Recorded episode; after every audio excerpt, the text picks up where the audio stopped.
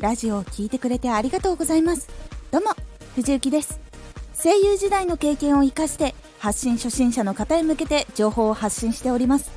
現在朗読歌などのエンターテインメントを詰め込んだイベントを開催するのが目標です。今回は目標を間違えないをテーマにお話しします。ブログ配信投稿している方たちは達成したい目標があると思います。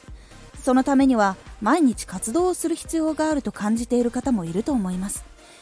毎日1日に3本2本と更新している人もいるかと思います。その中で陥りやすいこと。なんで毎日更新をしているのか活動をしているのか考えてみてください。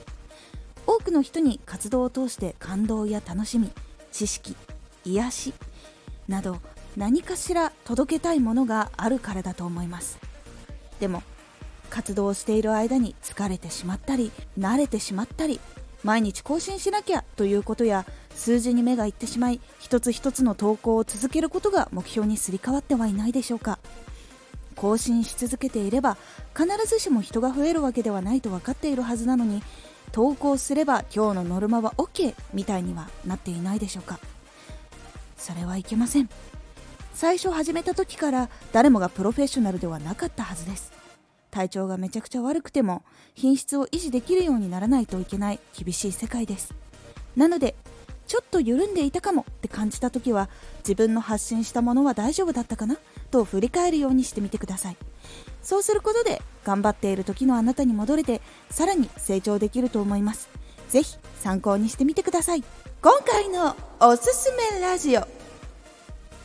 今回はですね毎日の振り返り時間が自分を成長させるをおすすめします。